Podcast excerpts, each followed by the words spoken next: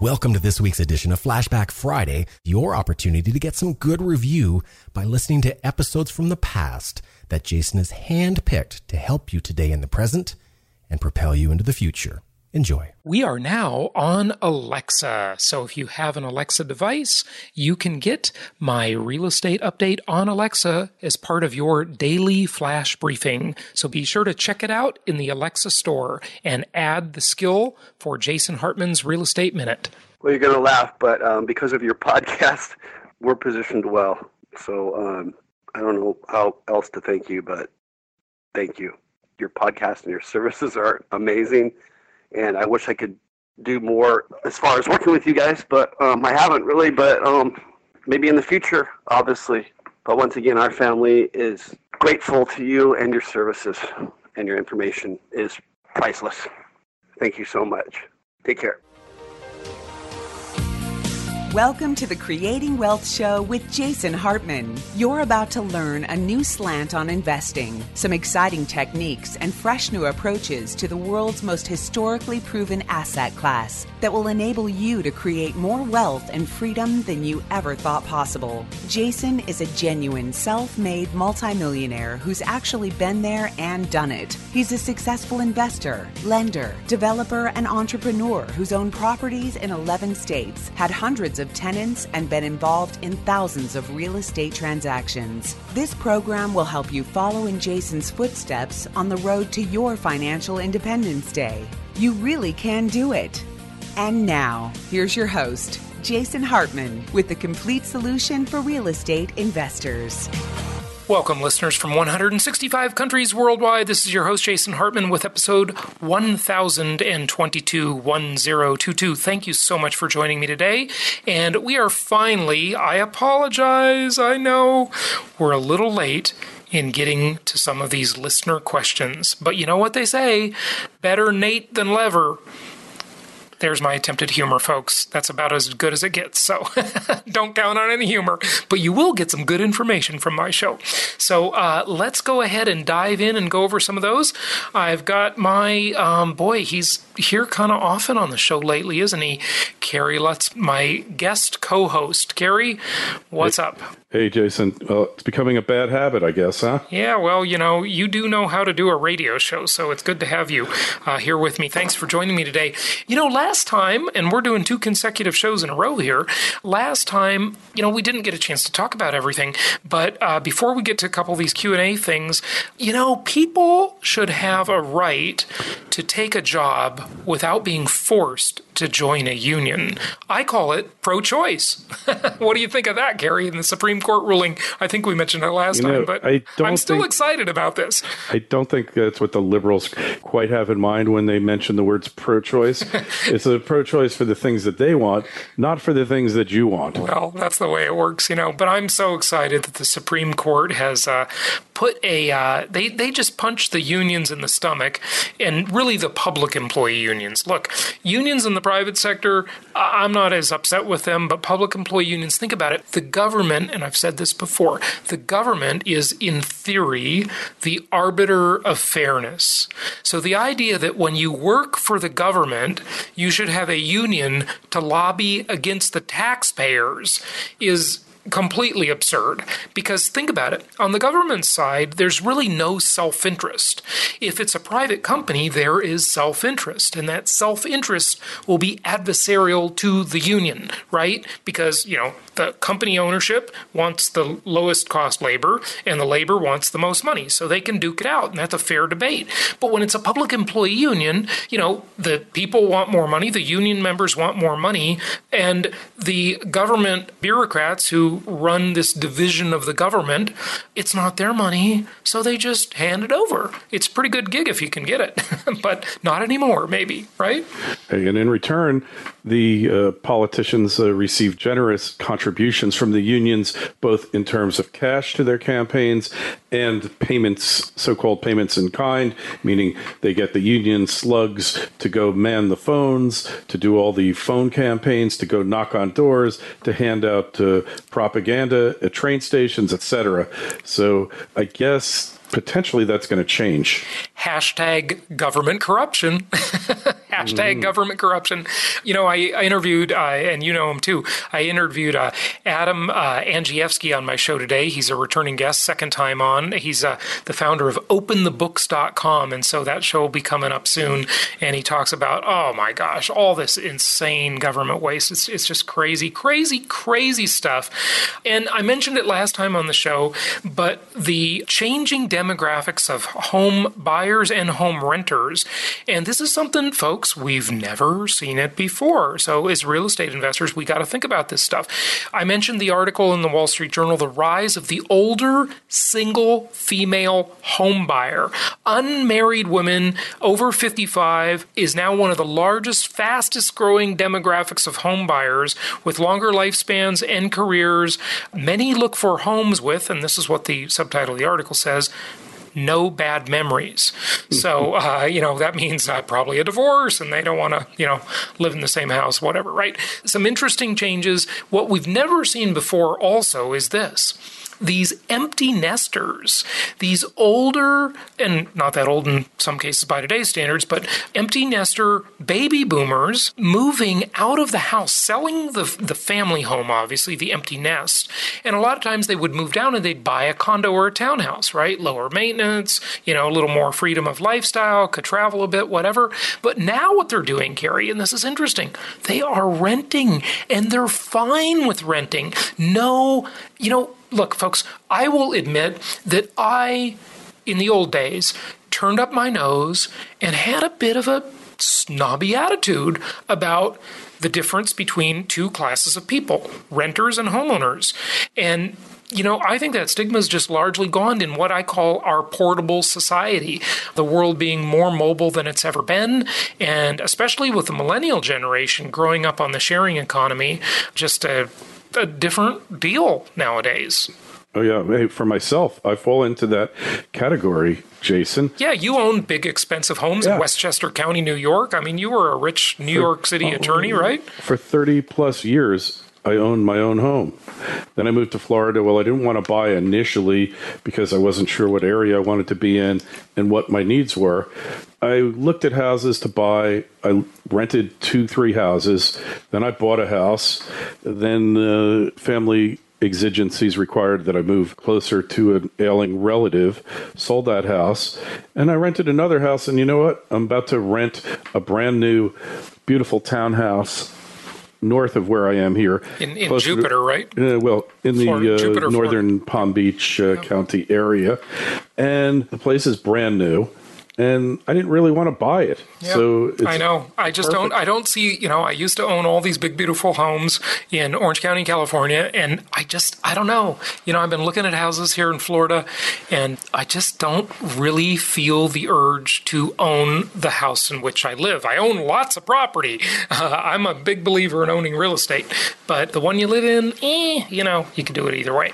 Uh, so again, that is a changing mindset, and I don't believe I'm any sort of rarity there. I think a lot of people feel that way nowadays. Well, it's borne out by statistics; they definitely do. So, uh, so that's interesting. Okay, let's dive into a couple of these listener questions. Kerry, what do you got? All right. So, first one here is from Mason Albaugh. And Mason was the number two winner of the video contest at the Meet the Masters event with Ron Paul. So, congratulations. And uh, Mason, one of the things he won was a Venture Alliance weekend. So, he joined us in New York at our last Venture Alliance just about uh, a month ago. And the next one is in Kauai, you know, Hawaii, Kauai, island of Kauai. And then we're having our, our Profits in Paradise conference before that. Then we'll do our Venture Alliance retreat. Those are almost back to back on the beautiful island of Hawaii. First week of November. Join us. Go ahead. Question. All right. Hi, Jason. I've taken your advice and have chosen to be a renter. While renting out investment properties, I actually got really lucky and locked in a good deal this past year because the apartment complex I was moving into had a unit selected and a set rental price, but on my move in date, the unit turn wasn't ready, so they offered a new unit that had more square footage, washer dryer included, a better view and still at that locked in price, about $300 less. So I have a lease renewal coming up in a few months on this unit and wonder if you have ever tried to negotiate your personal rent successfully. I noticed this commercial type landlord has been raising rents at about 10% and would rather not have to do that and or get defaulted to the actual unit price. How would you keep your price locked in as a tenant at a current price? Any strategies? Oh, that's a good question. So so let me just say one more thing about the renting thing before I grab Mason's question, but I'm glad he brought that up. The point of the rental, my idea of promoting renting the home in which you live is this. If it's over $250,000, then it starts to make sense to rent the home in which you live. If it's under $250,000 in value, it makes more sense to buy it because the rent to value ratio, the RV ratio, gets way out of sync as you go up in price. Now, the best deal of all is renting a really high end home.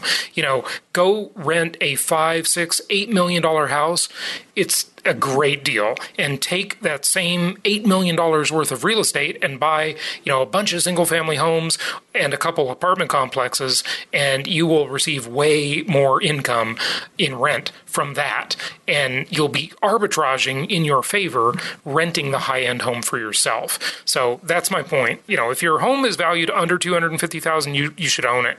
The idea is rent a high end home for yourself and own a lot of little bread and butter inexpensive homes that you rent to other people because then you get the double rent arbitrage. You know, I talk about the double inflation arbitrage. Well, that's the double rent arbitrage. Okay, Mason's question. Look, if you want a good deal on a rental, do not rent from an institutional landlord. You called it a commercial landlord. Rent from a private party. You will almost always get a better deal from a private party. Now, that must be begging the question. All of you listening are private party investors, and I don't want you to be this much of a pushover on your rents, okay? I want your houses to be fixed up nice, and I want you to rent them at good high prices. Generally speaking, institutional landlords that own apartment complexes that, you know, a bunch of boxes, they are good at upping the rents. They're good at nickel and diming people. And I want you, frankly, as a private landlord owning single family homes to get better at that too. I want you to take the lead of the institutional landlords that are good at squeezing money out of people, and I want you to do that, right? I want you to charge pet rent. I want you to charge 25 bucks a month if they have a pet, okay? You know, if they have two pets, charge them 40 bucks a month, right? Uh, a lot of uh, our landlord clients are starting to do things like rent appliances to the tenants, okay? You know, rent them the refrigerator, rent them a washer and dryer. You know, why is all this stuff included? One of our clients who's actually been on the podcast before, he's got a bunch of properties. He's really into self management now, and he is literally I kid you not, Kerry. I know you have one of these at your house, but he is now renting. And this is small potatoes, but it's a good thought experiment. It's a good concept. He is renting the ring doorbell and the subscription to it. Yes, I know. It's kind of funny. But you know, you can rent alarm systems. You can do all sorts of add ons in your houses, okay? Think like an institutional landlord. You know, when they have an apartment complex and say they have community laundry, you know, they make money. They make that laundry a profit center. There are more profit centers in this for us. One of them that's easy, easy, easy pet rent. Okay, so just think about that. But you'll get a better deal from an individual landlord almost always than an institutional landlord. Next question. All right. Well, Mason, just wanted to say big thank you again for Meet the Masters and your team.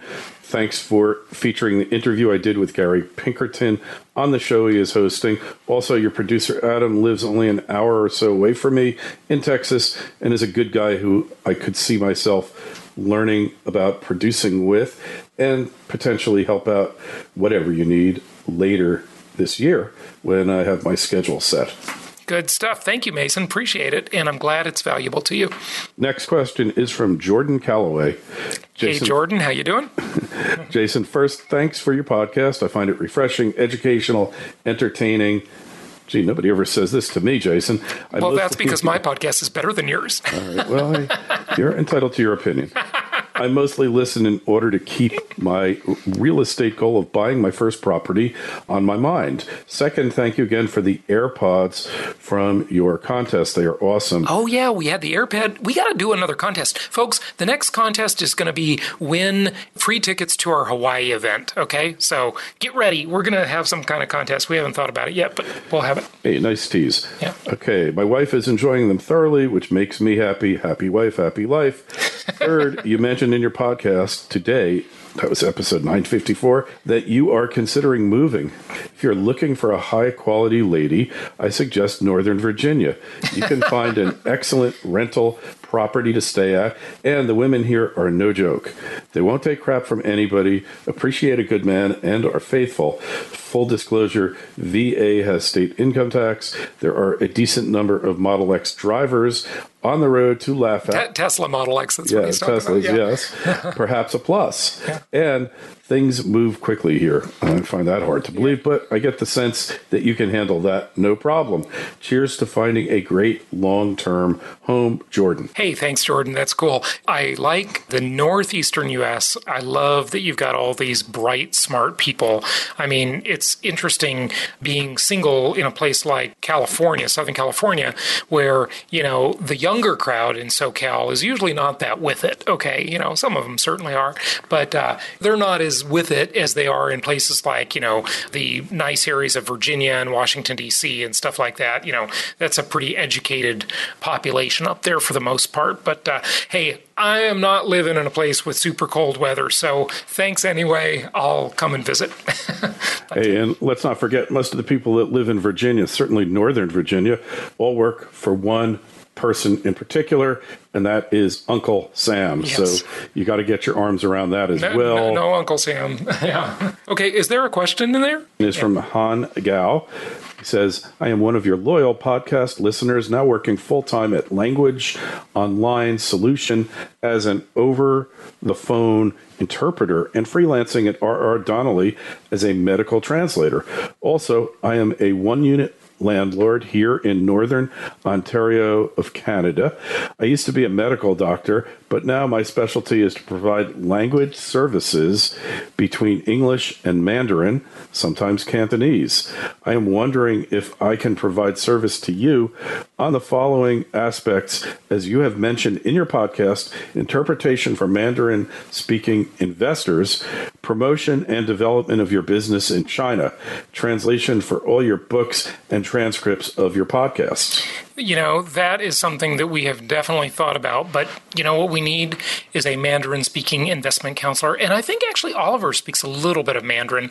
We can kind of touch those markets. Obviously, China, Chinese investors, huge market. We'd love to have more of that. You know, we certainly have many of them now. We really need a, uh, a very fluent, when it comes to any language, we need very fluent investment counselors that are very fluent in that language because it's not just about getting the client to get interested and exposed to the materials, someone's got to take care of them all the way through. So, yeah, thank you for that. Good idea. And uh, we've thought about it for many years. All right. What and else? it's further question.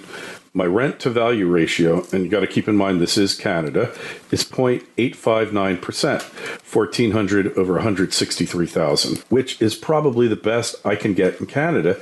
But the property quality is far from being ideal, not even close to the listings on your website. Built in 1972, it is a semi detached with three plus one bedroom, two bathrooms. I also own some stock in Hong Kong because I had worked there for four years. I had been working at Dalian, Beijing, Hong Kong, and Shenzhen.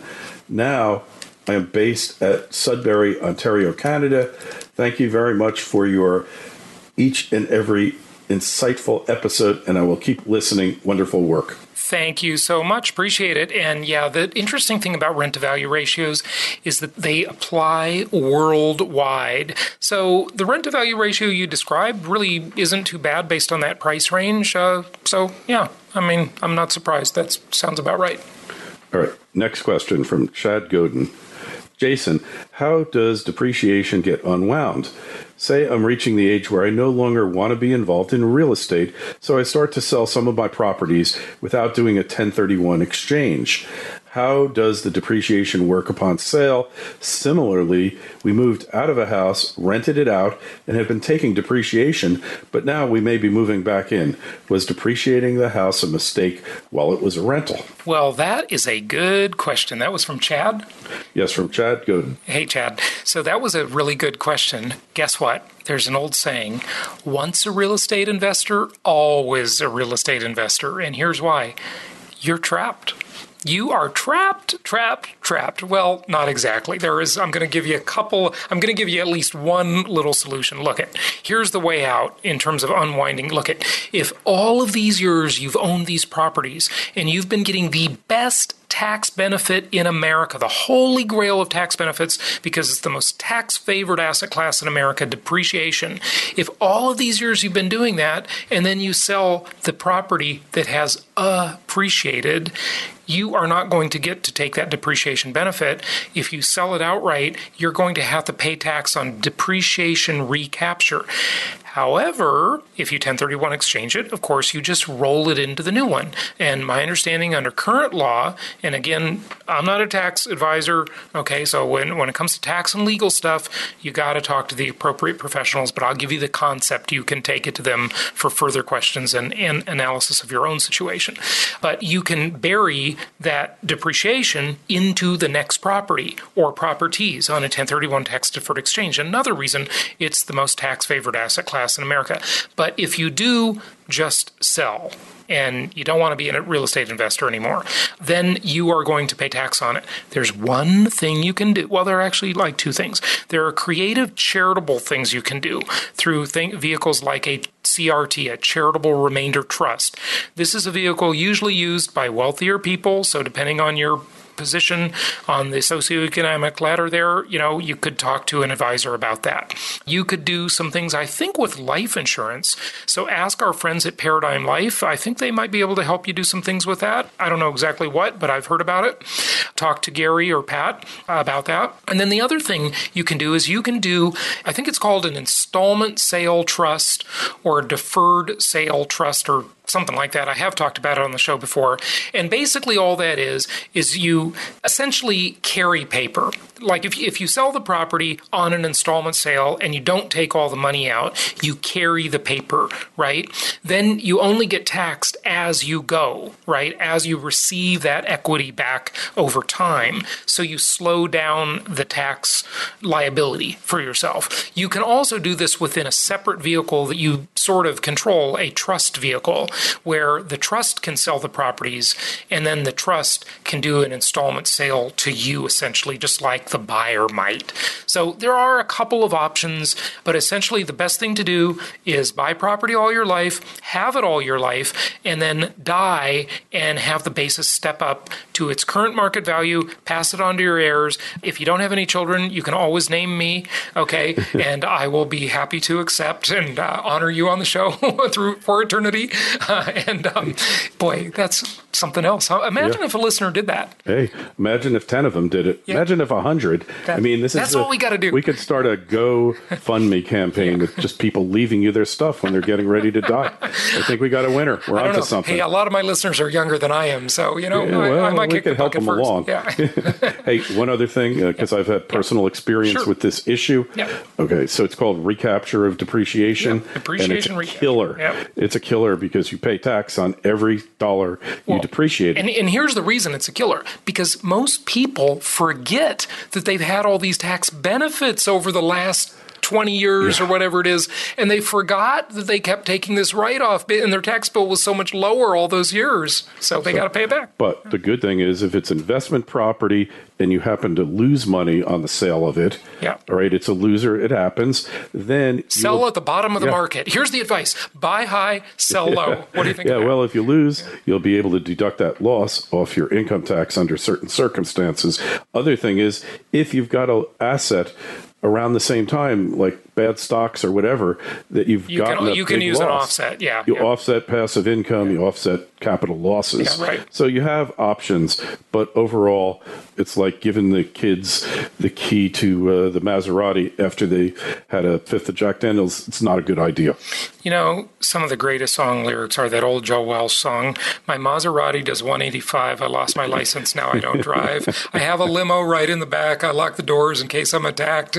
you know, Yeah. I, I make good records. My fans, they can't wait. They write me letters and tell me I'm great. So I got me an office, gold records on the wall. I have accountants pay for it all. Or how's it go? It's Yeah, such a great song. It's so effect. funny. The lyrics are so funny. Yeah, I don't know who's paying for the accountants, but hey, as long as the accountants He's pay a rock for stuff, star. he's okay. You know, he's a rock star. yeah, it doesn't matter. Yeah. Like a government employee, it's not his money. One more. Shall we do one more question? One more. Last question, Jason, from Cody Hawkins. Jason, thanks to a successful business, I have the ability to pay cash for houses. I want a solid investment that provides a second income now. In that case, is it wise to put 100% down on a property as long as the numbers work? And P.S. I enjoy listening to your podcast. Okay, and who's that from, Cody? Cody Hawkins. Cody, thanks for the question. The answer is no, not unless you have to. Look at income property is the most tax favored investment in America. It is the most historically proven asset class in the entire world. And it is the most debt favored asset class in America. And you know, this is good debt. It's positive debt. I say that debt is my favorite four letter word, okay? You know, it's good long term fixed rate conservative investment grade debt. If you can get it, take it. You know, pay cash for a property if you have to. We have clients paying cash for properties if they are foreign nationals and can't get the U.S. financing. We have people paying cash for properties if they're buying them inside their IRA or some other qualified plan. Okay. We have people paying cash for properties if they already got their 10 loans per spouse and they're maxed out or they can't get financing for whatever reason. Then, yeah, sure, pay cash if you want.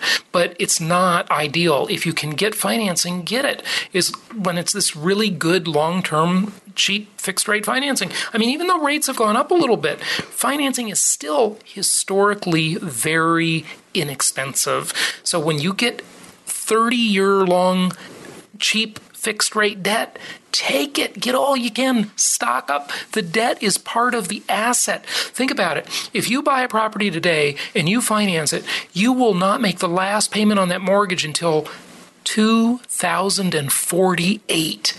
2000 and Gary, can you believe that? I mean, how much will the world change in what will the world be like in 2048? There will be 100 million more Americans, okay? We'll be at about 420 If you want to call them that. Well, yeah, well, whatever. Okay, there'll be there'll be that many people here. Okay, so there will be a lot more demand for properties. We will be autonomous vehicles, flying cars, who knows what, right? I mean, the world will massively change. We might have massive inflation at some point in there. I mean, that's a high likelihood. Somewhere along that 30-year trajectory, you'll get inflation-induced debt destruction. I mean, take the debt if you can get it. The debt is part of the asset. And I think uh, Trump will be up on Mount Rushmore. I kind of doubt it. He's he's hated enough that I don't think he'll be up there. I don't think he'll be up there. Next to Obama. I think we should just kind of leave it at that. I like that. Okay, thank you everybody for listening. And uh, you know, we went off on a few tangents, but I think we kept our time pretty decent on this one. So thank you for listening. Happy investing to all, and be sure to go to jasonhartman.com and check out our Hawaii events. They are going to be awesome. Again, two events there: a two-day conference on Waikiki Beach at the most iconic hotel in Waikiki Beach. We got a fantastic room rate on our discount room block there, and then also the Venture Alliance retreat. We skip a day in between these two events, then we go to Kauai for the Venture Alliance. So you can do both and have a great vacation first week in November. All right, happy investing. Thanks for listening. Thank you so much for listening. Please be sure to subscribe so that you don't miss any episodes. Be sure to check out the show's specific website and our general website, hartmanmedia.com, for appropriate disclaimers and terms of service. Remember that guest opinions are their own, and if you require specific legal or tax advice or advice in any other specialized area, please consult an appropriate professional. And we also very much appreciate you reviewing the show. Please go to iTunes or Stitcher Radio or whatever platform you're using and write a review for the show. We would very much appreciate that. And be sure to make it official and subscribe so you do not miss any episodes. We look forward to seeing you on the next episode.